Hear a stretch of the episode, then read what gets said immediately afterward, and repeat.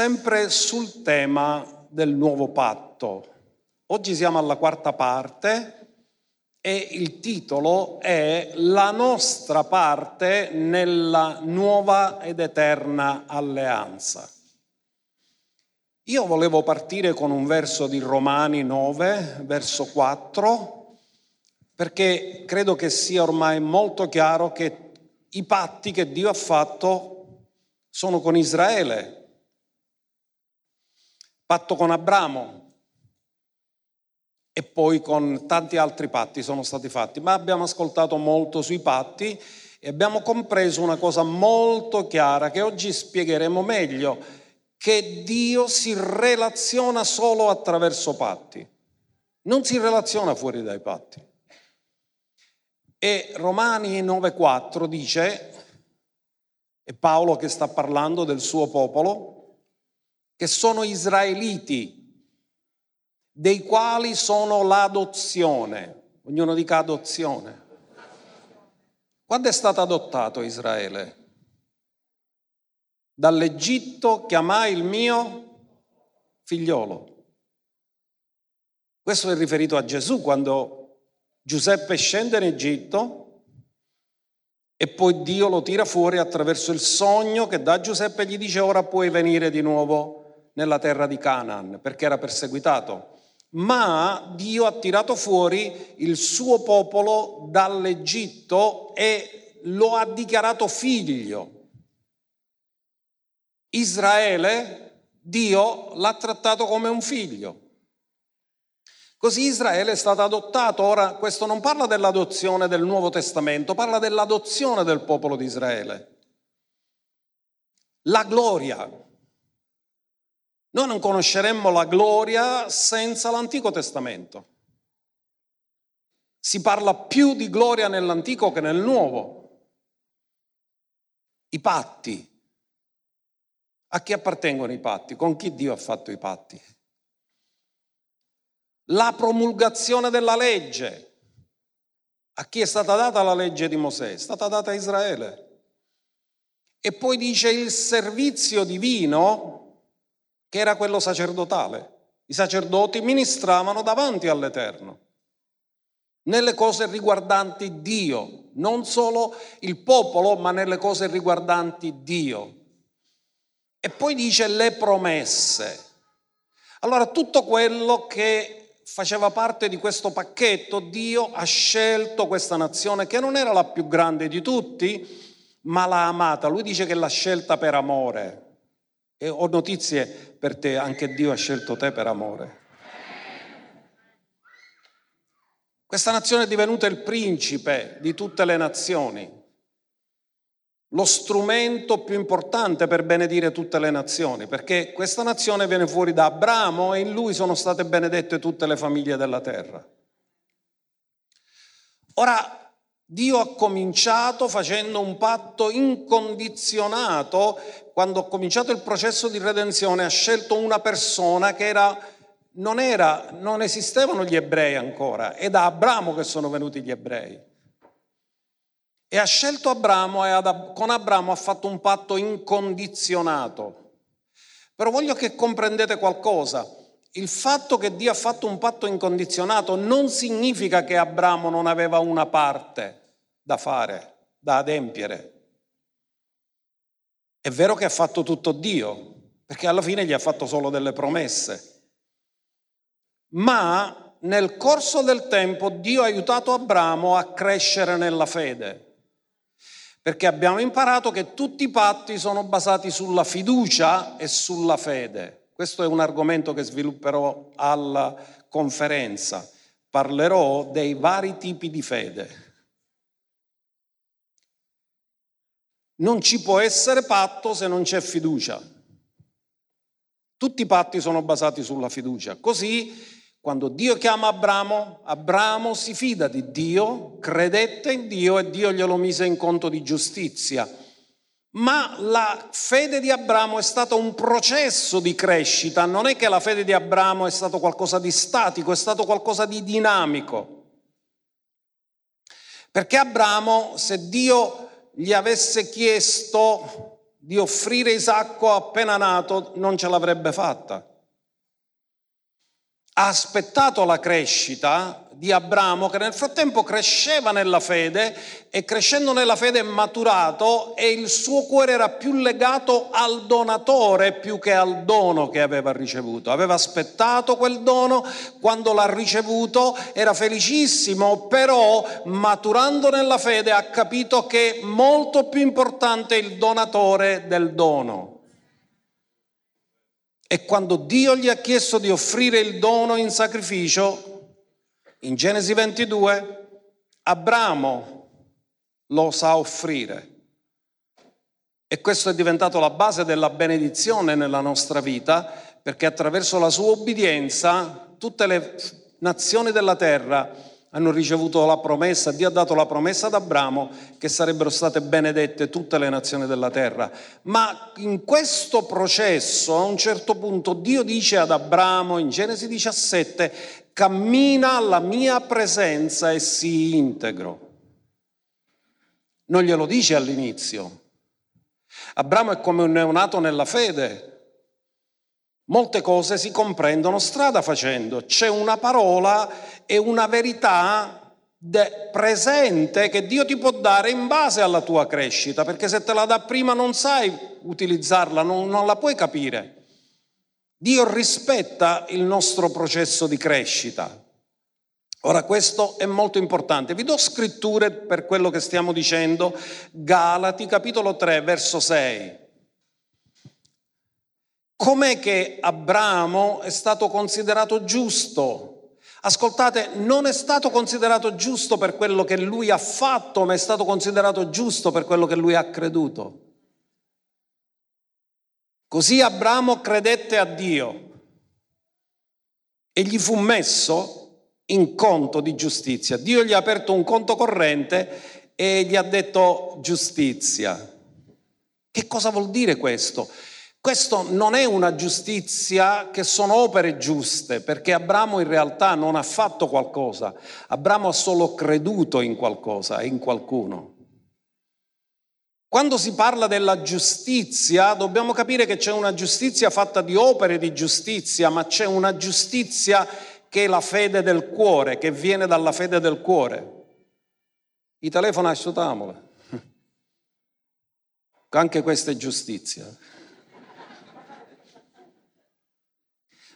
Quindi cosa stiamo dicendo? Giustizia, quando è impartita per fede, significa avere la giusta posizione con Dio.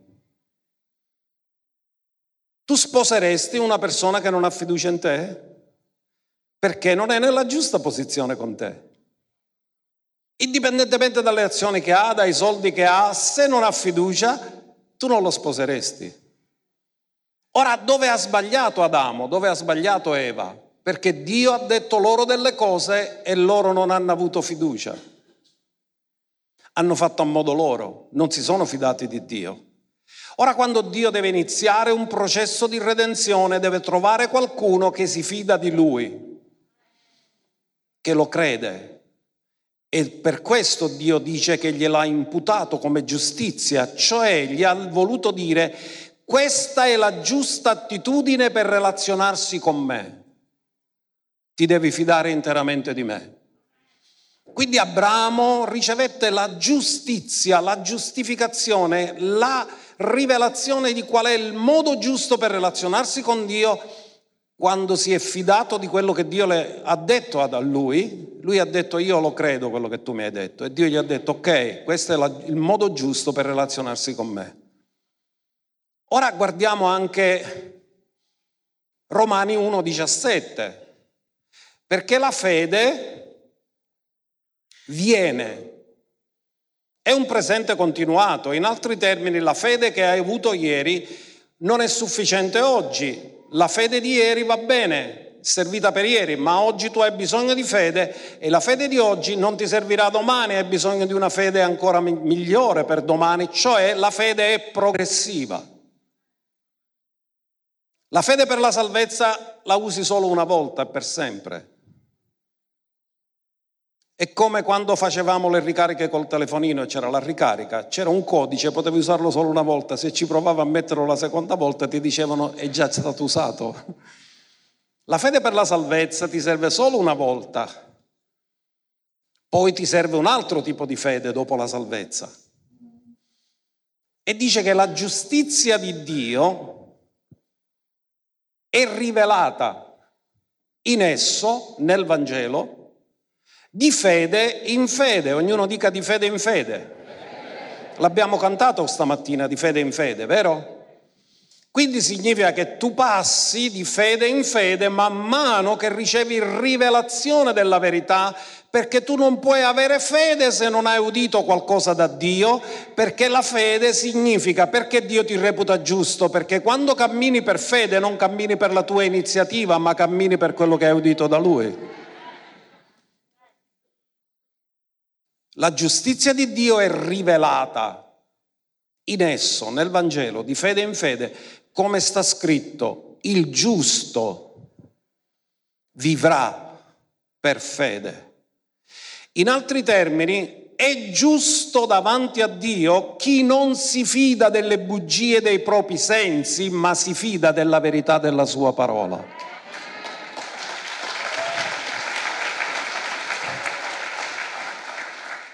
I tuoi sensi, le tue sensazioni.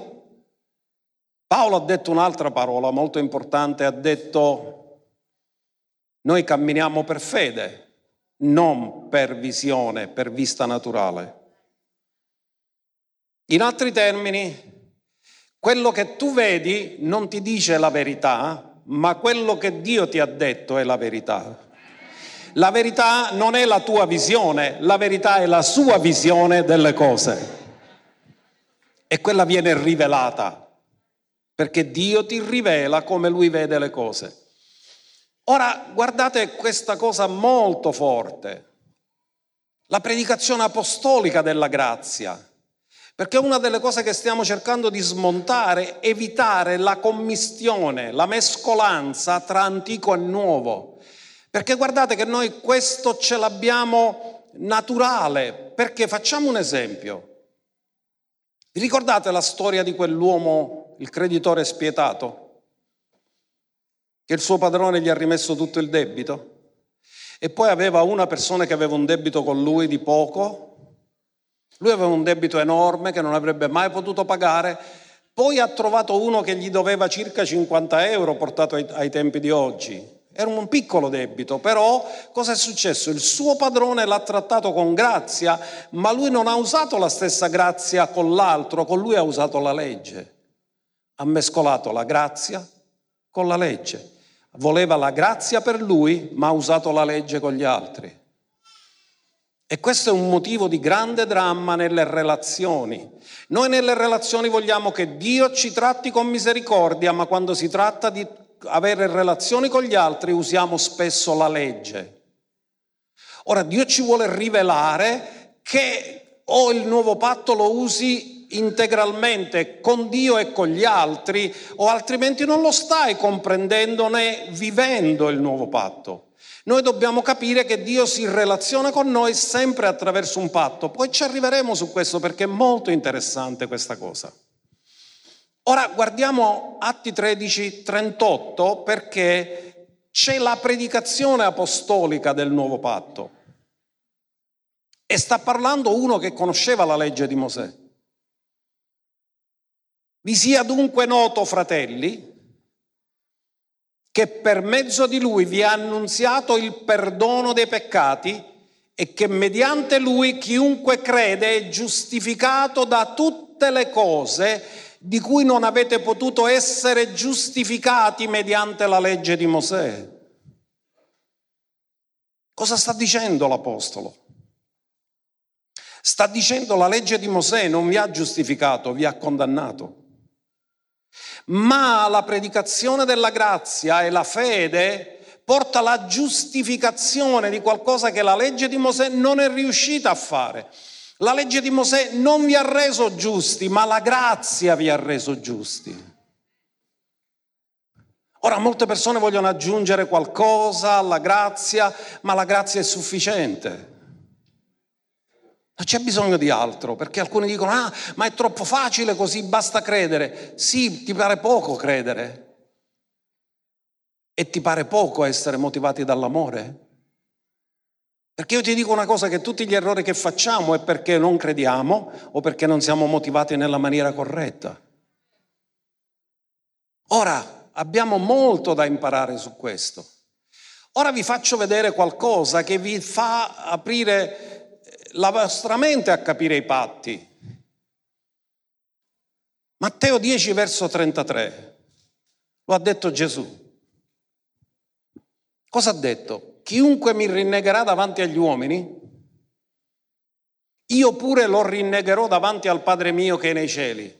Chi l'ha detto? Lui è la verità. Ma i Vangeli sono nuovo patto o quando Gesù l'ha detto c'era ancora la legge? Perché sembra che Gesù si è smentito. Sapete perché? Perché uno dei suoi, Pietro, lo ha rinnegato tre volte. E lui non l'ha rinnegato davanti al Padre. È andato a cercarlo e a recuperarlo.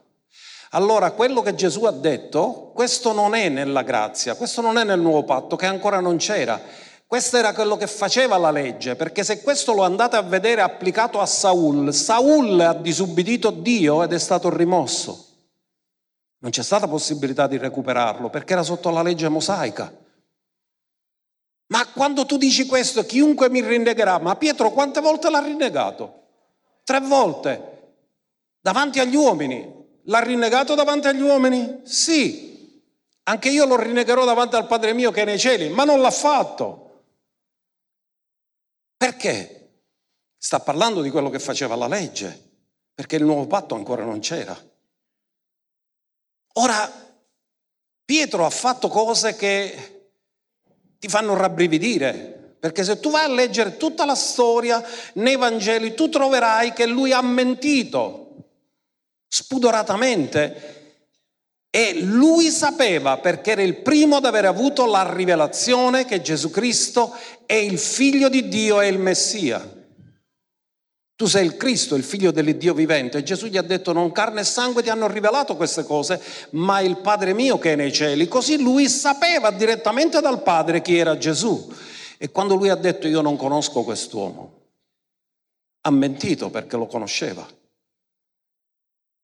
E quando ha rinnegato e quando ha spergiurato, e quando ha maledetto pure.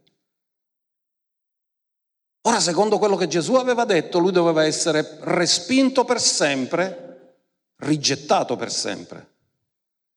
Ma voglio farvi comprendere una cosa, Gesù lo incontra e lo restaura e neanche gli chiede di chiedergli perdono. Gli chiede solo se lo ama. E tu dici troppo poco. L'avrebbe dovuto fare buttare a terra, farlo pentire davanti a tutti gli altri discepoli. No, lui è il Signore, lui è il Maestro, lui ne sa più di noi. Perché sappiate cosa dice la scrittura, 2 Corinzi 5:19, guardate, questo non era stato compiuto quando Pietro ha rinnegato, ma è stato compiuto dopo che Pietro ha rinnegato e Gesù non ha incontrato Pietro subito dopo che l'ha rinnegato, l'ha incontrato dopo la sua risurrezione. Poiché Dio ha riconciliato il mondo con sé, quindi aveva riconciliato pure Pietro, sì o no?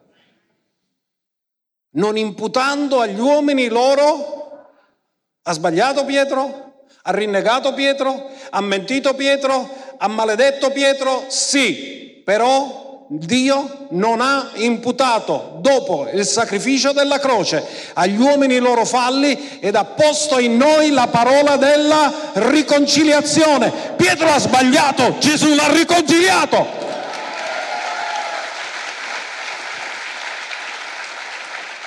Noi dunque facciamo da ambasciatori per Cristo come se Dio esortasse per mezzo nostro e noi vi esortiamo per amore di Cristo, siate riconciliati con Dio. Ora se tu leggi Matteo 10:33 tu dici allora Gesù non è stato coerente. No, è stato coerente con il patto che c'era in quel momento. Ma quando lui è risuscitato dai morti il vecchio patto era annullato. E quello che voglio che comprendiamo è che Dio si relaziona sempre attraverso il patto dove ci troviamo. Dio con Saul è stato giusto perché Saul era sotto la legge, è stato giusto pure con Davide perché c'era un patto davidico.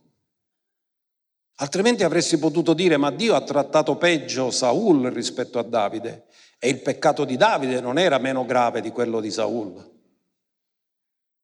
Ma Dio si è relazionato con il patto, perché Dio si relaziona solo con i patti. E se tu non sai sotto quale patto sei, non ti sai relazionare bene con Dio. Qual è stato il problema nella nostra Chiesa? Quando parlo della Chiesa, parlo della Chiesa in generale, pentecostale, che abbiamo mescolato legge e grazia e abbiamo confuso le persone, perché se predichiamo il Vangelo nella sua semplicità e potenza, tutti diventiamo campioni di fede. Perché il Vangelo è la potenza di Dio per la salvezza di ognuno che crede e ha la potenza di farci diventare campioni di fede. Ora voglio farvi comprendere quello che l'Apostolo Paolo ha detto, scrivendo ai Corinzi, che era una chiesa mista, fatta di ebrei e gentili, ma lui sta parlando un linguaggio di persone che conoscono la legge. Seconda Corinzi capitolo 3 verso 6 a seguire. Ne abbiamo parlato di questo verso perché abbiamo detto che se siamo ministri del patto è perché siamo nel patto. Non posso essere ministro del patto fuori dal patto il quale ci ha anche resi ministri idonei del nuovo patto, non della lettera, ma dello spirito, poiché la lettera uccide, lo spirito dà la vita. Di cosa sta parlando Paolo? Quando la legge di Mosè fu data, 3.000 persone morirono. Quando lo spirito fu dato, 3.000 persone furono salvate. Uno ha prodotto morte, l'altro ha prodotto vita. Poi dice, Ora, se il ministero della morte, come lo chiama la legge? La legge è stata data per fare capire che l'uomo è morto nei falli e nei peccati. Il ministero della morte, che era scolpito in lettere su pietre, fu glorioso tanto che i figli di Israele non potevano fissare lo sguardo sul volto di Mosè per la gloria del suo volto che però doveva essere annullata. Mosè scende con le tavole, lui è risplendente, il suo volto è così risplendente che loro non riescono a sopportare la luce che viene fuori dal suo volto. Ma Mosè ha ricevuto solo le tavole della legge, ha ricevuto il patto, le tavole del patto. E dice che una cosa che aveva una scadenza, perché la legge aveva una scadenza, da quando è stata ricevuta a quando Gesù è morto sulla croce, perché doveva essere annullata allora. Quando c'era uno solo che riusciva a mettere in pratica tutto quello che la legge chiedeva, la legge aveva finito il suo compito e l'ha trovato in Gesù. Quindi, nonostante che avesse una funzione transitoria, perché lo scopo della legge era portarci a Cristo, e lo scopo della legge è che Gesù la doveva adempiere per regalarci la giustizia che aveva ricavato attraverso la sua totale obbedienza alla legge. Dice quanto più glorioso sarà il ministero dello Spirito. Quello era il ministero della morte, questo è il ministero della vita. Infatti il ministero della condanna, la legge cosa ha fatto? Ha fatto sentire tutte le persone sotto la legge condannate. Non c'è nessun giusto, neppure uno il ministero della condanna.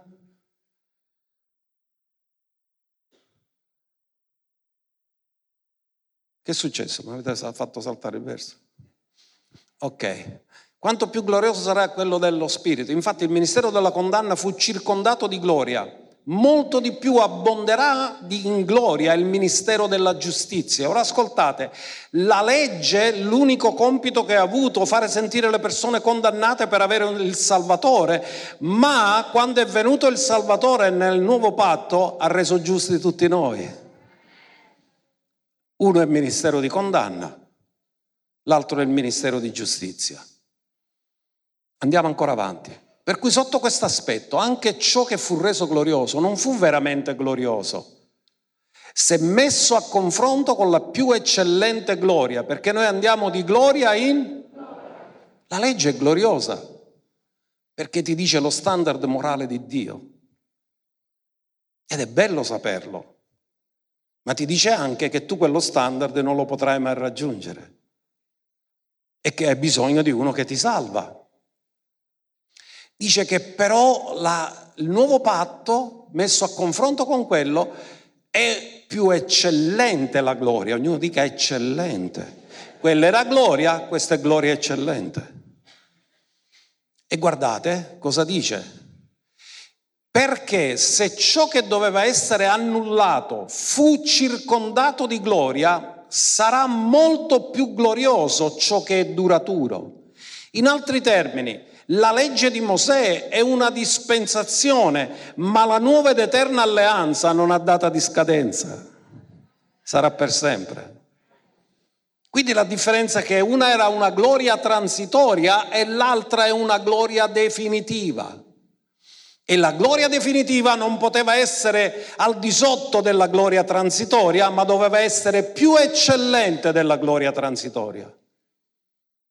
E questo è quello che la scrittura ci dice. Quindi, poiché noi sappiamo tutte queste cose, il verso 12 conclude avendo questa speranza. Quanti di voi avete la speranza che anche il vostro corpo sarà glorificato? Quando sarà glorificato? Al rapimento. Amen? Siccome noi abbiamo questa speranza che la redenzione spirito, anima e corpo, nello spirito è iniziata, siamo salvati, nell'anima siamo in un processo di salvezza, ma nel corpo saremo glorificati. Poiché abbiamo questa speranza, usiamo una grande franchezza nel parlare. Perché usiamo grande franchezza nel parlare? Perché sappiamo come andrà a finire. Dillo, sappiamo come andrà a finire. Spirito, anima e corpo saranno totalmente redenti. E quando sai come va a finire, ascolta, tu sei nel riposo, non sei in ansia. Chi vede una partita, se la vede in diretta, live, non sa come andrà a finire perché fino a che l'arbitro non fischia non è finita la partita. Ci può essere anche un gol all'ultimo minuto. Quindi cosa fanno i tifosi? Sono agitati, guardano continuamente l'orologio, quanto manca. Se stanno vincendo soprattutto 1-0, hanno paura che l'altra squadra pareggi o se sono 0-0 hanno paura che l'altra squadra faccia il gol e perdono. Allora cosa fanno? Siccome non sanno come andrà a finire, sono nell'ansia, ma quando la partita la vedi dopo che l'hanno giocato, la vedi indifferita, non sei preoccupato e non sei ansioso perché sai come è andata a finire.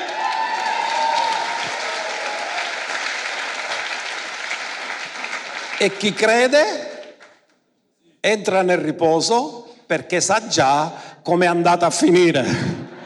Prima ancora che c'entriamo sappiamo già come finirà. Amen. Ora questo è straordinario ed è meraviglioso. Allora vogliamo ritornare a una riaffermazione del nuovo patto. Perché sappiamo come andrà a finire? Perché Dio non può mentire.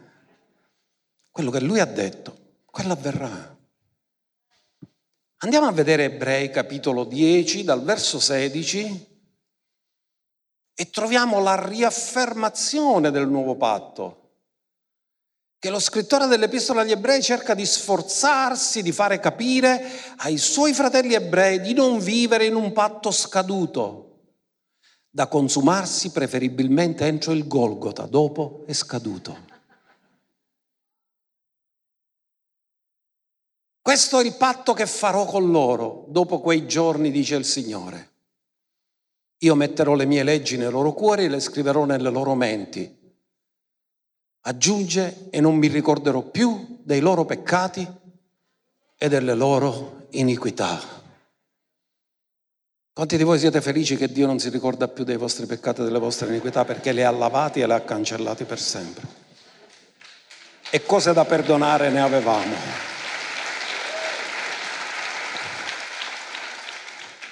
Andiamo avanti. Ora dove c'è perdono di queste cose non c'è più offerta per il peccato. Tu puoi pagare due volte un debito? Quando tu vai alla posta e vai a pagare la tua bolletta della luce, se ci vai con la bolletta pagata, quelli dicono ma lei l'ha già pagato, non la può pagare due volte. Ora voglio farvi sapere che Gesù ha già pagato per tutti noi.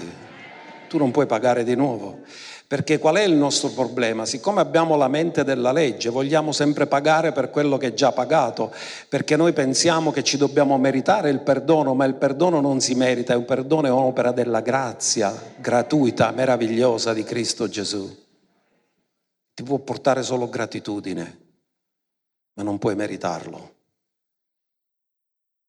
E poi dice, avendo dunque, fratelli, libertà di entrare nel santuario, cioè, se tu sei stato perdonato, Dio non si ricorda neanche di un peccato che tu hai commesso, ti considera pienamente pulito, puro e santo, ti considera figlio, allora non dovresti avere imbarazzo a presentarti davanti alla sua presenza, perché il peccato ci creava tanto imbarazzo davanti a Dio. Ma nel momento in cui è stato lavato, tu puoi entrare nel santuario, nel luogo santissimo, in virtù del sangue di Gesù. Qual è la garanzia che il tuo debito è stato pagato? Il sangue è il prezzo che ti ha regalato il perdono e la redenzione. Amen. Quindi quando tu ti presenti là, Dio non guarda te, guarda il sangue che è stato versato per te. Cioè tu non ti presenti per come ti senti, tu ti presenti per quello che Cristo ha fatto per te. Tu non ti presenti per le tue emozioni, tu ti sei presenti in virtù del sangue. E il sangue è storico, perché è già stato versato e non si può annullare, è un pagamento già fatto che non si può ripagare. Tu ti presenti attraverso il sangue, il sangue ti dà la libertà di presentarti nella presenza del Padre. Andiamo avanti, guardate cosa dice che è la via recente e vivente che gli ha inaugurato per noi attraverso il velo, cioè lui sta parlando agli ebrei, prima per approcciare di entrare nel luogo santissimo dovevate aspettare la festa di Yom Kippur, lo poteva fare solo il sommo sacerdote, ma ora c'è una via vivente, recente, che attraverso il sangue di Cristo possiamo tutti approcciare il luogo santissimo e la presenza di Dio. E dice Gesù ha inaugurato per noi attraverso il velo. Cos'era il velo? Quello che separava il luogo santo dal luogo santissimo. La sua carne. Come il velo si è squarciato, anche il suo corpo è stato squarciato dalla lancia e si è rotto la separazione tra il luogo santo e il luogo santissimo.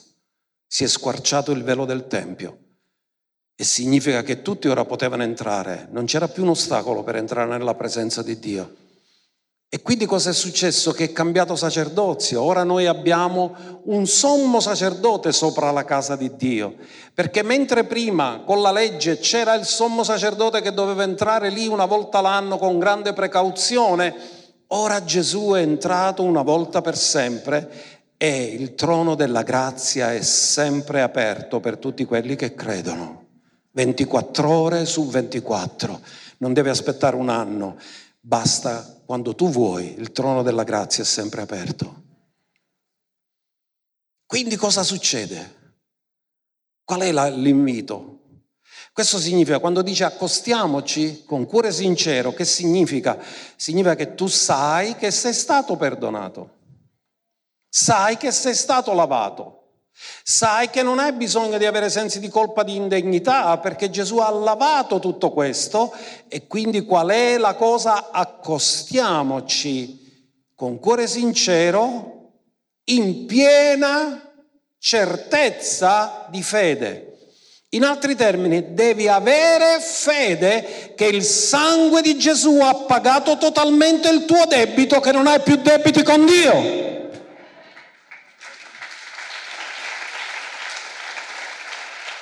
Avendo i cuori aspersi per purificarli da una cattiva coscienza e il corpo lavato con acqua pura. Qual è il problema? Se tu sei in una cattiva coscienza con le persone, quando li incontri provi imbarazzo, amen? O cancellata, o fai finta di non vederli. Ma quando la coscienza è pulita, la relazione funziona, perché quando tu incontri una persona con cui ha la coscienza pulita, tu lo saluti, tu lo abbracci, tu lo accogli.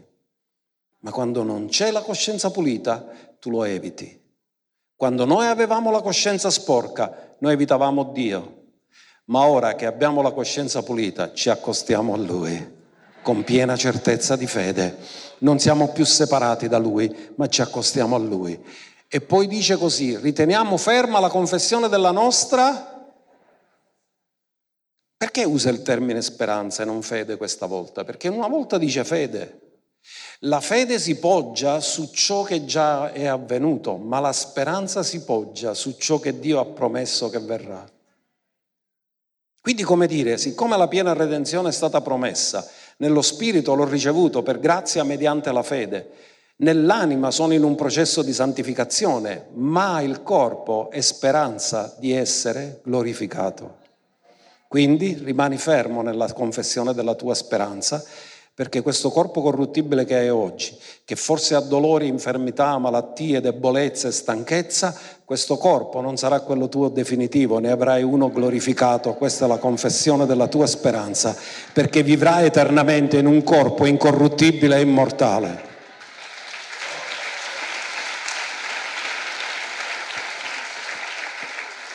Cosa dice il verso 25? E non abbandonando il radunarsi assieme di noi come alcuni hanno l'abitudine di fare e hanno la scusa, me lo vedo online.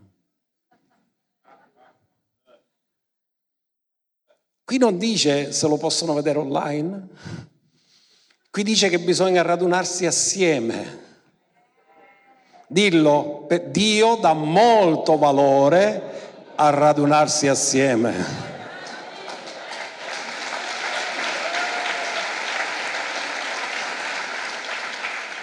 Come alcuni hanno l'abitudine di fare,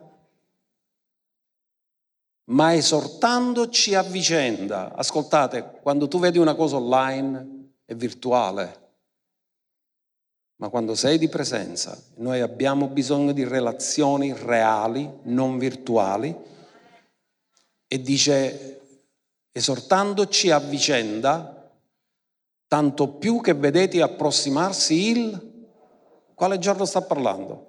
Del rapimento. Non pensate che siamo vicini al rapimento?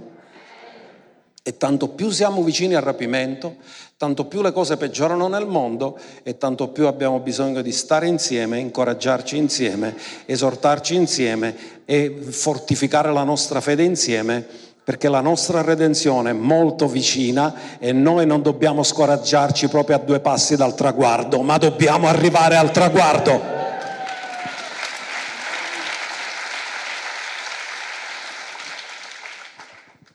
Allora, cosa abbiamo visto qua? Che il giorno sta arrivando, siamo con tutti i segni che si stanno adempiendo, quindi dobbiamo incoraggiarci e come abbiamo detto dobbiamo imparare a vivere nel riposo, perché anche se vediamo attorno a noi cose che non funzionano, noi dobbiamo sapere che cosa sta realmente succedendo perché Dio ce l'ha rivelato. Quindi non ci scoraggiamo, ma ogni giorno in più che passa è un giorno in meno al rapimento. Quindi ci entusiasma ogni giorno più che passa. Ora, questa scrittura che abbiamo letto, piena certezza di fede. Dio sta cercando di incoraggiare molto la nostra fede in questo tempo, quindi dobbiamo ritenere ferma la speranza che noi abbiamo, perché abbiamo una grande speranza Dio è l'Iddio di ogni speranza, è Dio che ha cominciato e non l'opera buona la porterà a compimento. Amen. Quindi dobbiamo incoraggiarci, dobbiamo incoraggiare, ci sono tanta gente che sono ai margini, che sono scoraggiati, che sono stanchi, che sono delusi, che sono scandalizzati. Noi dobbiamo incoraggiarli perché la sposa deve essere pronta allo sposo. Non si può fare trovare scoraggiata, abbattuta. La sposa, il giorno delle nozze dell'agnello, deve essere un giorno di grande gioia, non un giorno di depressione. Quindi vogliamo incoraggiare la sposa a dire sposa, ricordati che lo sposo è alle porte. Preparati.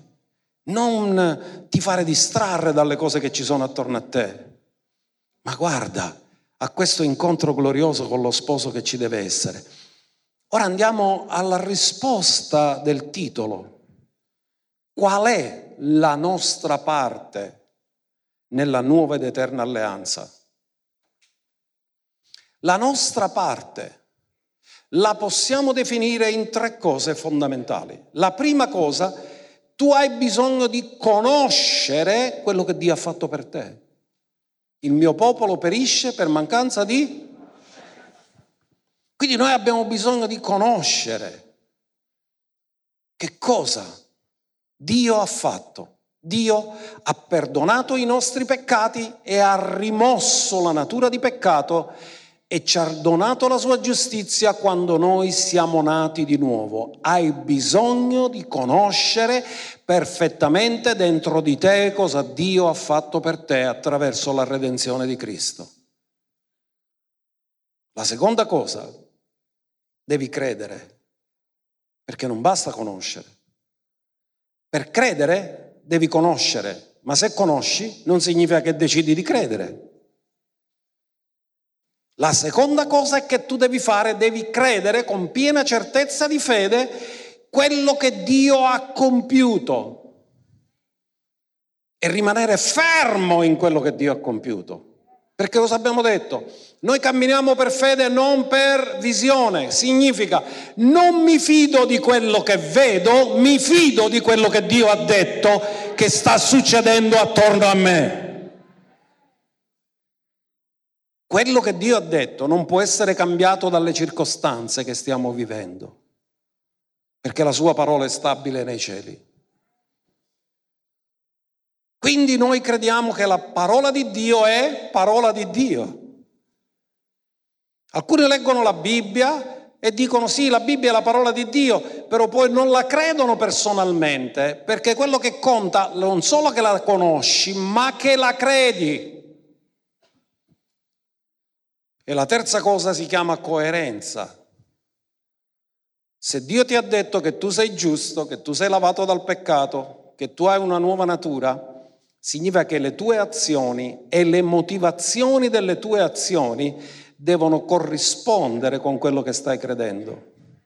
Non si devono spostare da quello che stai credendo. Lasciamolo dire a Giovanni, l'Apostolo dell'amore. Nella prima epistola di Giovanni, capitolo 3, verso 23, notate che Giovanni, l'uomo che è stato più intimo con Gesù nel suo ministero terreno, perché c'è un Giovanni con Gesù nel ministero terreno e un Giovanni con Gesù nell'Apocalisse. Nell'Apocalisse quando lo vede cade a terra come morto, nel ministero poggia la sua testa nel suo petto. Guardate qual è la grande differenza mentre lui era sulla terra e dopo che è stato glorificato. La gloria era così grande che Giovanni cade a terra come morto.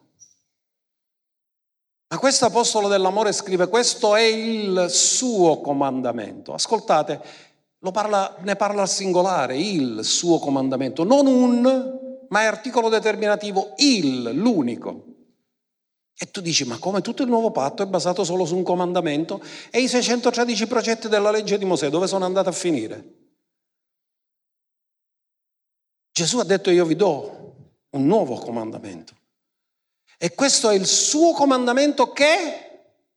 Qual è il suo comandamento che? Crediamo. In altri termini, non credere, l'incredulità è disubbidienza all'unico comandamento. Le persone non vanno all'inferno per i loro peccati, vanno all'inferno per l'incredulità di non avere creduto quello che Cristo ha fatto per loro. che crediamo nel nome del suo figlio Gesù Cristo e che ci amiamo gli uni gli altri come egli ci ha. Tutto qua è la nostra parte? Sì, e ti pare poco. Perché se tu cammini sempre nell'amore motivato dall'amore, stai tranquillo che non sbagli. Se tutto quello che fai è motivato dall'amore dalla fede, perché la fede opera per mezzo dell'amore. Qual è il comando? La fede? Paolo cosa ha detto? Quello che conta è la fede che opera per mezzo dell'amore. La, quello che conta è essere una nuova creatura. Quello che conta non sono le altre cose, è solo questo. Qual è la parte nel nuovo patto? Giovanni ce lo dice in una maniera chiara e ci ricorda proprio lui che sulla terra è l'uomo che ha avuto più intimità con Gesù di quanto non l'abbia avuto sua madre. Sua madre lo ha partorito. Giovanni ha sentito il battito del cuore del Redentore. E appoggiato la testa su di lui. Giovanni è stato il primo ad aver avuto la rivelazione che era amato e nel Vangelo scrive il discepolo che Gesù amava, non perché amava solo lui, ma perché lui aveva la rivelazione che era amato. E questo è grande, fa tutta la differenza nella nostra vita, nella nostra condotta. Quindi quando lui sta dicendo questo, se tu sai quello che Dio ha fatto per te, tu conosci il suo amore. Se tu conosci il suo amore non hai imbarazzo a presentarti nella sua presenza. Perché voglio farti sapere una cosa, che tu sei stato creato per amore. Dì alla persona accanto a te, anche tu sei stata creata per amore. Perché Dio è amore, tutto quello che fa lo fa per amore. Ora, ascoltate, quando noi conosciamo ciò che è compiuto, abbiamo riposo. Permettetemi uno sfogo. Io sento pregare alcuni fratelli, permettetemi, li chiamo religiosi perché è così, che fanno preghiere nel senso Signore fa questo, fa quello, fai quell'altro, fai, fa Signore, o Signore fa, o Signore fa, o Signore fa. E il Signore dice ma già chi lo ho fatto un tabaccia? Già l'ha fatto. Quando tu dici a Dio di fare altre cose perché ignori quello che ha fatto, perché se tu sai quello che ha fatto agisci su quello che ha fatto invece di chiedergli di fare altre cose.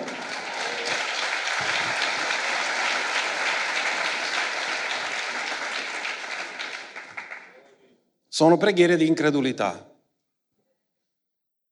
Giovanni 19:30, famoso testo dove Gesù dice te te le stai.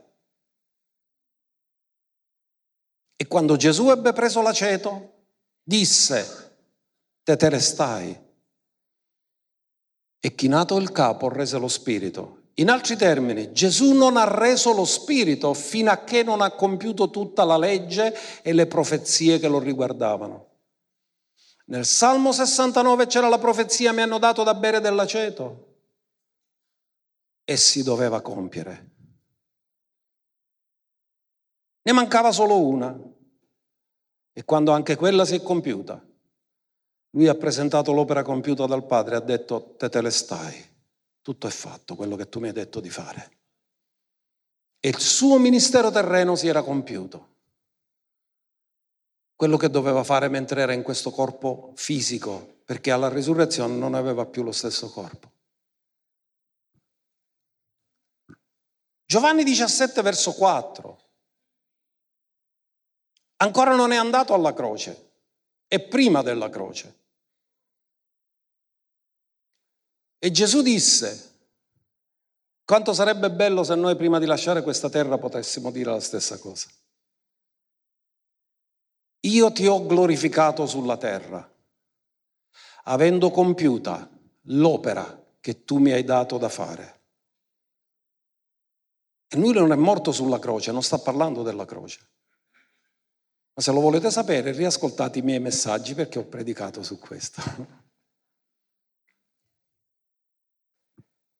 Vi do ancora un'altra scrittura. Atti 13 verso 29.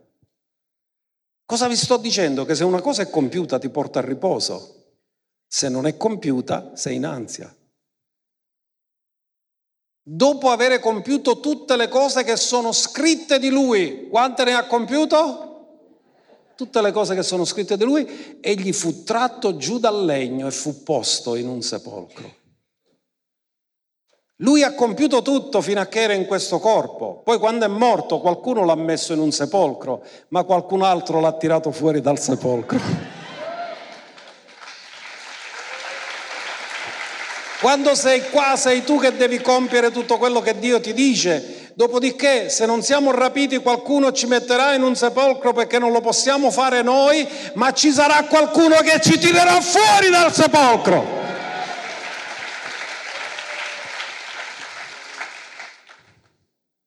Dopo aver compiuto tutte le cose.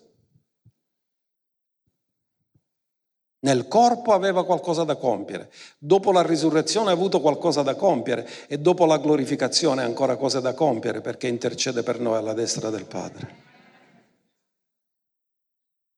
Ma lui ha compiuto quello che doveva compiere mentre era nel corpo fisico. Ora, l'Evangelo predicato da Paolo, che cos'è? Se non basato su tutto quello che Gesù ha fatto. Prima Corinzi 15, verso 3, grande capitolo della risurrezione. Di cosa sta parlando? Infatti vi ho prima di tutto trasmesso ciò che anch'io ho ricevuto, e cioè che Cristo è morto per i nostri peccati, secondo le scritture, che fu sepolto, è morto per sua scelta, fu sepolto, perché uno morto non può fare più niente, e il terzo giorno risuscitò, secondo le scritture. Tutto il Vangelo è basato su morte e noi siamo morti con lui. Seppellimento, siamo stati seppelliti con lui e risurrezione, siamo stati risuscitati con lui. Tutto il Vangelo è un'identificazione con Cristo Gesù. Il Vangelo è tutto qua, l'identificazione con Cristo Gesù, morte, seppellimento, risurrezione. E Paolo dice vi ricordo l'Evangelo che vi ho predicato. È questo l'Evangelo che vi ho predicato. Ora guardate, prima Corinzi 15 verso 20, Paolo dice, ma ora Cristo è stato risuscitato dai morti ed è primizia di coloro che... Avete notato che non dice di coloro che sono morti? Sai perché? Perché uno che è morto resta morto, ma uno che dorme viene svegliato. In altri termini, da quando Gesù è morto per noi, noi tutti abbiamo la speranza della risurrezione.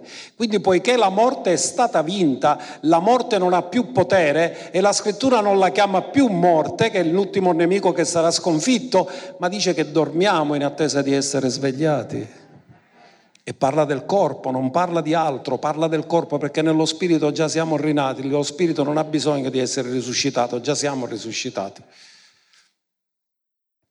Ora Cristo è risuscitato dai morti ed è la primizia di coloro che dormono.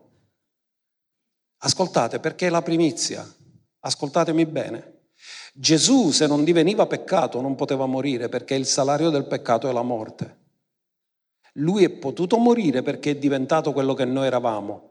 In altri termini, poiché lui è divenuto peccato per noi, affinché noi diventassimo la giustizia di Dio in lui, poiché è divenuto peccato, è il primo che essendo divenuto peccato risuscita con una nuova natura. È la primizia di quelli che dormono. E in tutte le cose lui ha il primato. Lui ha fatto per noi quello che succederà a noi ed è stato sempre il primo in tutte le cose a farlo. Quando lui è asceso al cielo è come se fosse stato rapito perché una nuvola se lo portò. E lui è la primizia del rapimento. Come lui è stato rapito, anche noi saremo rapiti.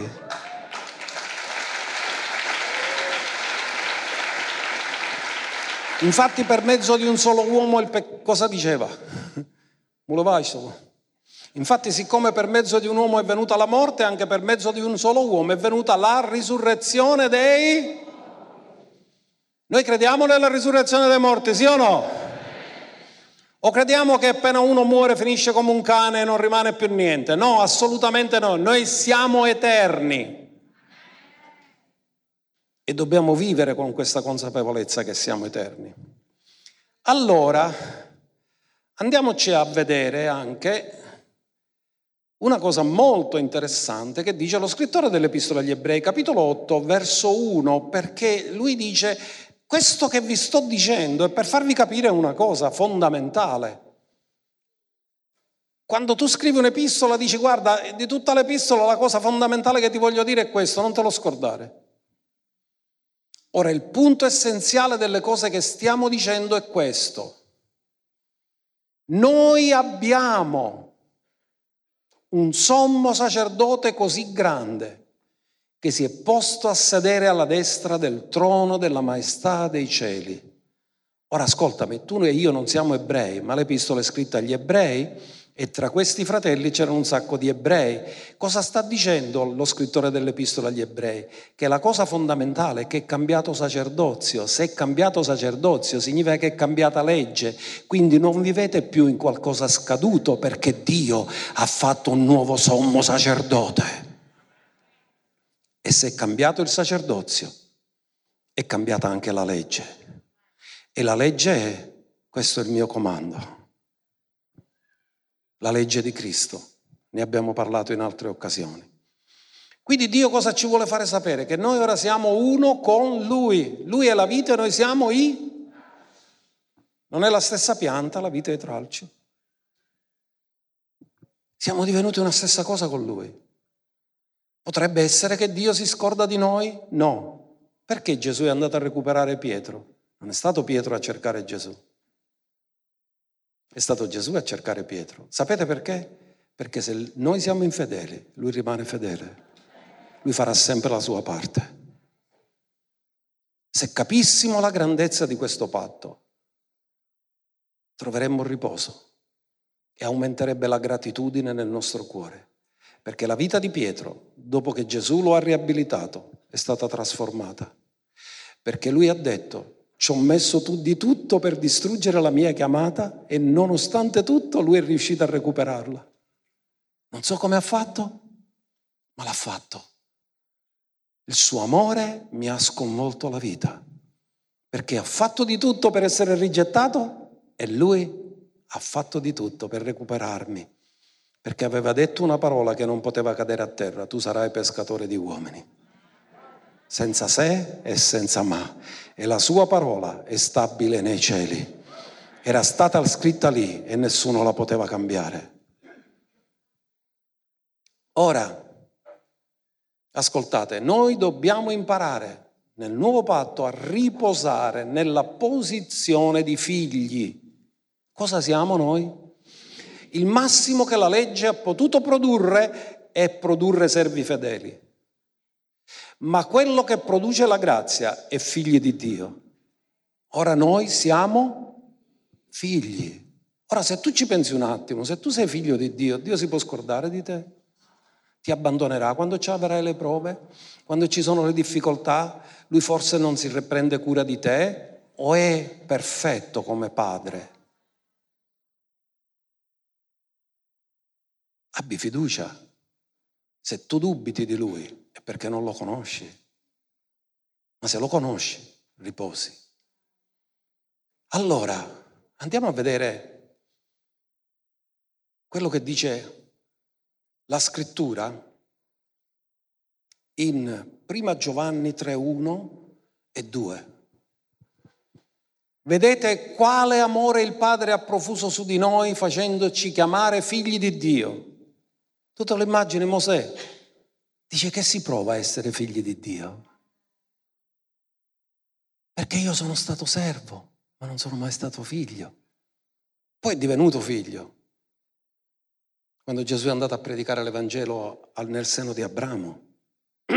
Ma sulla terra Mosè mai ha gustato che significava essere figlio.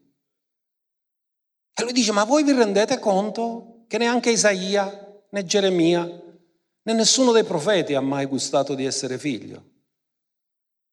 E dice, vi rendete conto di quale amore il Padre ha profuso su di noi facendoci chiamare?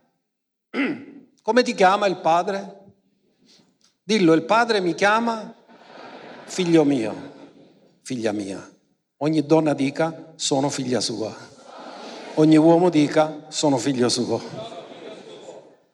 E non vi confondete.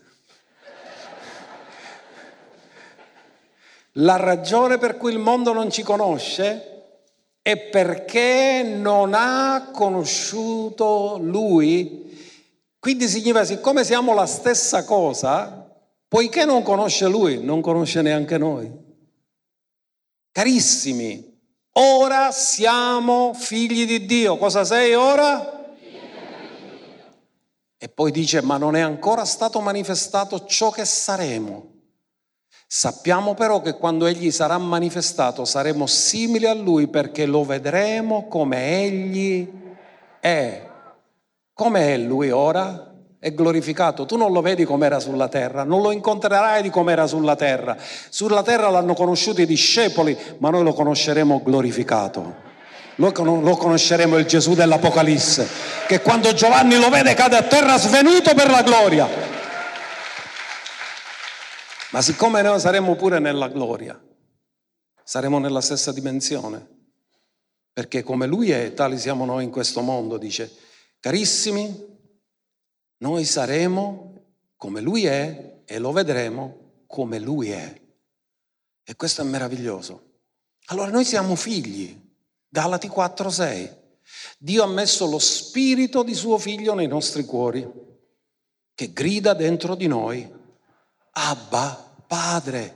Ora perché voi siete figli, Dio ha mandato lo spirito del figlio suo nei vostri cuori che grida Abba Padre, perciò tu non sei più servo come nell'antico patto, il massimo che si poteva ottenere, ma figlio e se sei figlio sei anche erede di Dio per mezzo di Gesù Cristo.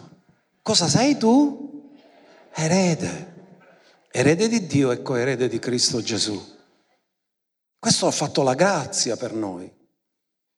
Romani 8, 13 e 14.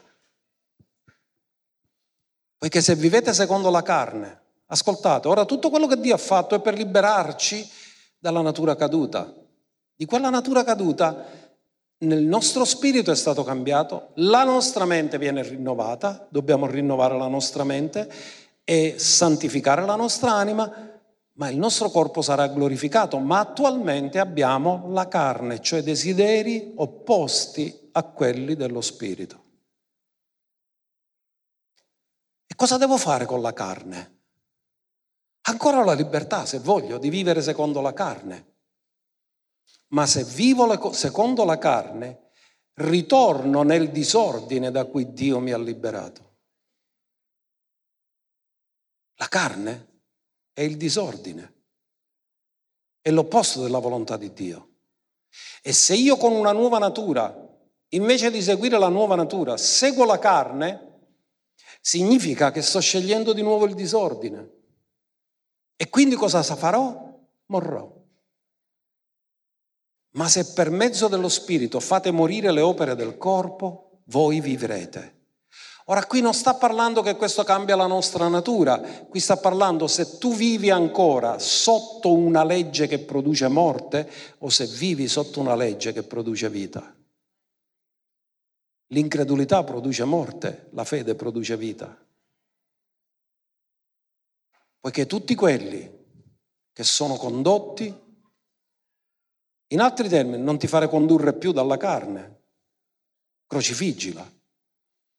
Perché tutti quelli che sono condotti dallo Spirito di Dio sono uioi di Dio, cioè figli maturi. In altri termini, quando siamo salvati nell'immaturità camminiamo spesso nella carne, siamo carnali, ma quando maturiamo, più sei maturo, più dipendi dallo Spirito Santo. Più sei immaturo, più fai il fai da te. Più sei maturo, più fai il fai da Lui. Condotti dallo Spirito di Dio. In altri termini, più sei maturo, più non hai iniziative personali, ma segui quello che lui ti dice. Sapete, tutti noi abbiamo una dose di orgoglio. E in tutte le cose dove noi pecchiamo, alla radice c'è il fatto che facciamo da noi e escludiamo Dio.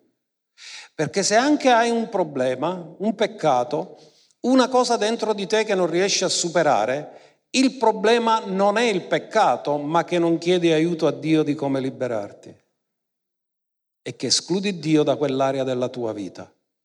Ma quando metti Dio in quell'area della tua vita, vi faccio un esempio per farmi capire, quando io sono stato salvato, fumavo come due turchi. No, perché si dice fuma come un turco e se uno fuma assai come due turchi.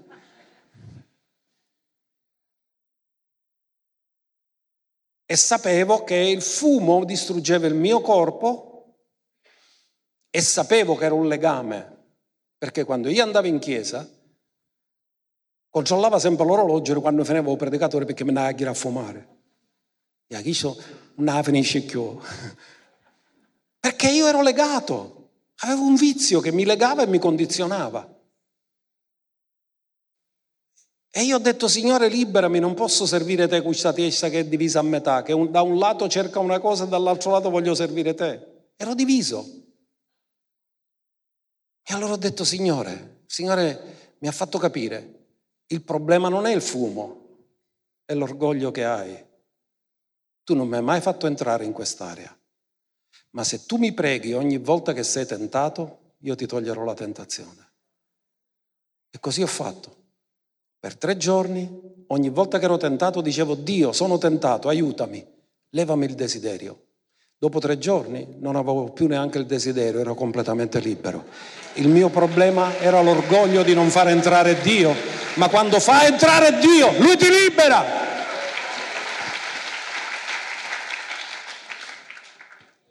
E così si può applicare a tante altre cose.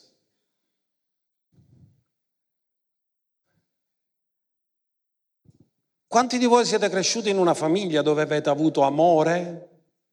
Alzate la mano. Quanti siete cresciuti in una famiglia dove non vi siete sentiti amati? Vedo la maggior parte delle mani che si alzano. Da dove abbiamo conosciuto l'amore? Nella famiglia. O non l'abbiamo conosciuto nella famiglia? Perché sto dicendo questo? Perché una delle cose più difficili da afferrare quando siamo nella fede, poiché ci mancano a volte i recettori dell'amore, non riusciamo a capire quanto siamo amati da Dio. E dobbiamo fare un cambiamento, una transizione su questo. Guardate cosa dice prima Giovanni 4:16. È un verso che mi ha sempre toccato. Io ho sofferto per tanto tempo di cuore di orfano, perché io l'avevo mio padre, ma mio padre non era uno che sapeva esprimere emozioni, sentimenti e affetto. Mai mi aveva abbracciato una volta, mai mi aveva detto parole di incoraggiamento. E so che molti di voi avete vissuto la stessa cosa. E io ero sempre carente di questo amore. E mi ha colpito questa scrittura. Prima Giovanni 4:16. E noi abbiamo conosciuto. Ma lo scrittore Giovanni non si ferma a dire l'abbiamo conosciuto, no, dice l'abbiamo creduto. Perché sapete una cosa, uno che è rigettato, anche se fa un'esperienza d'amore, non ci crede. Abbiamo conosciuto e creduto. Ci vogliono tutte e due le cose. Sperimentare e credere all'amore che Dio ha per noi. Dio è amore, chi dimora nell'amore dimora in Dio e Dio in Lui. No, naturalmente la parola amore che viene usata qua è la parola agape, che è il tipo di amore di Dio. Qual è l'intenzione originale di Dio e finale di Dio perché coincidono sempre. Che possiamo essere santi e irreprensibili davanti a Lui nell'amore. Quindi ha fatto di tutto per farci arrivare a questo. E poi dice che chi dimora nell'amore agape dimora in Dio e Dio dimora in lui. Significa che se ogni volta che sei motivato dall'amore non è la tua iniziativa, è la sua iniziativa dentro di te. In questo l'amore è stato reso perfetto in noi, perché abbiamo fiducia nel giorno del giudizio, perché quando hai paura non sei perfetto nell'amore. Che quale gli è, tali siamo anche noi in questo mondo, perché abbiamo la stessa natura dentro di noi ed esprimiamo lo stesso carattere di Dio, perché siamo riconoscibili da questo, da questo vi riconosceranno che siete i miei se avete, non dice se fate miracoli, perché vi dico una cosa, è più miracoloso amare che guarire.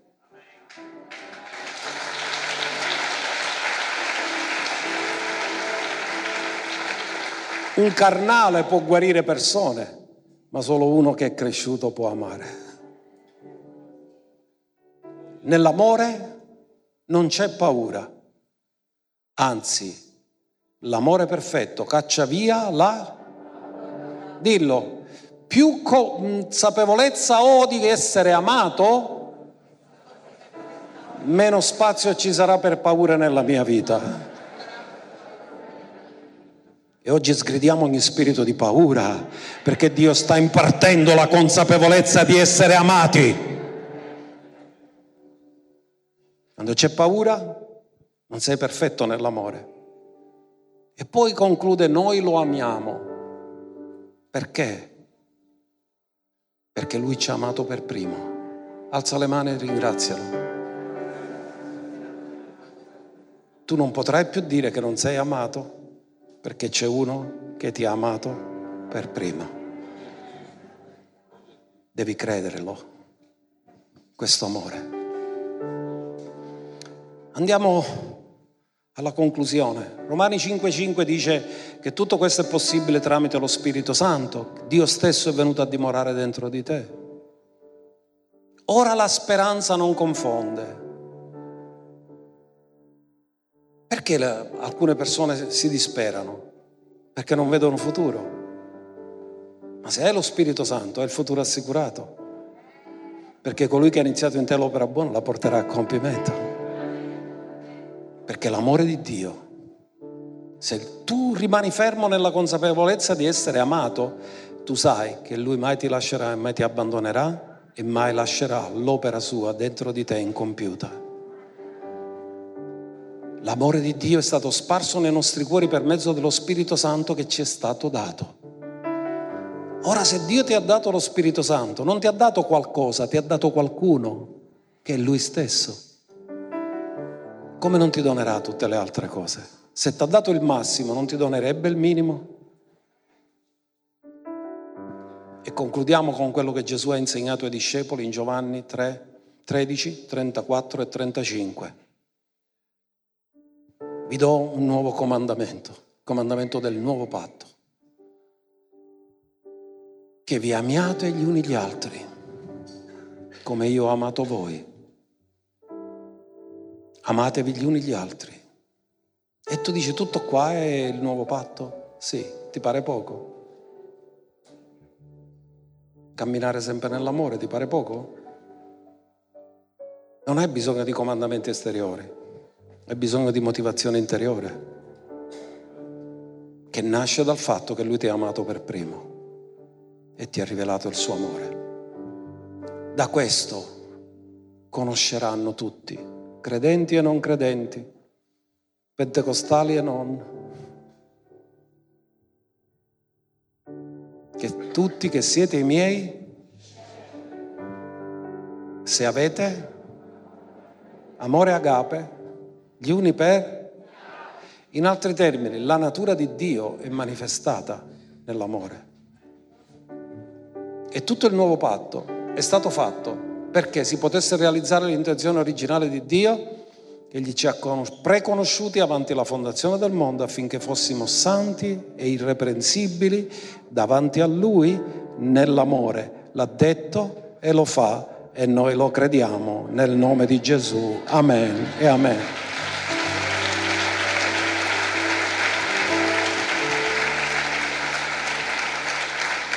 Alleluia! La presenza e la potenza dello Spirito Santo sono qui. Se tu capisci quello che già Dio ha fatto, la fede non diventa difficile. Perché tu ti basi su ciò che ha compiuto. Io voglio che stamattina tu credi nell'amore e tu lo, te lo devi ripetere sempre. Io sono amato da Dio, Signore, tu mi ami, tu mi ami di un amore grande. Noi abbiamo creduto, conosciuto e creduto nell'amore che Dio ha per noi. Tutte le ansie, le paure, le preoccupazioni se ne vanno quando sai di essere amato. Ci vogliamo alzare, cari, nella presenza di Dio, adoriamo il Signore con tutto il nostro cuore.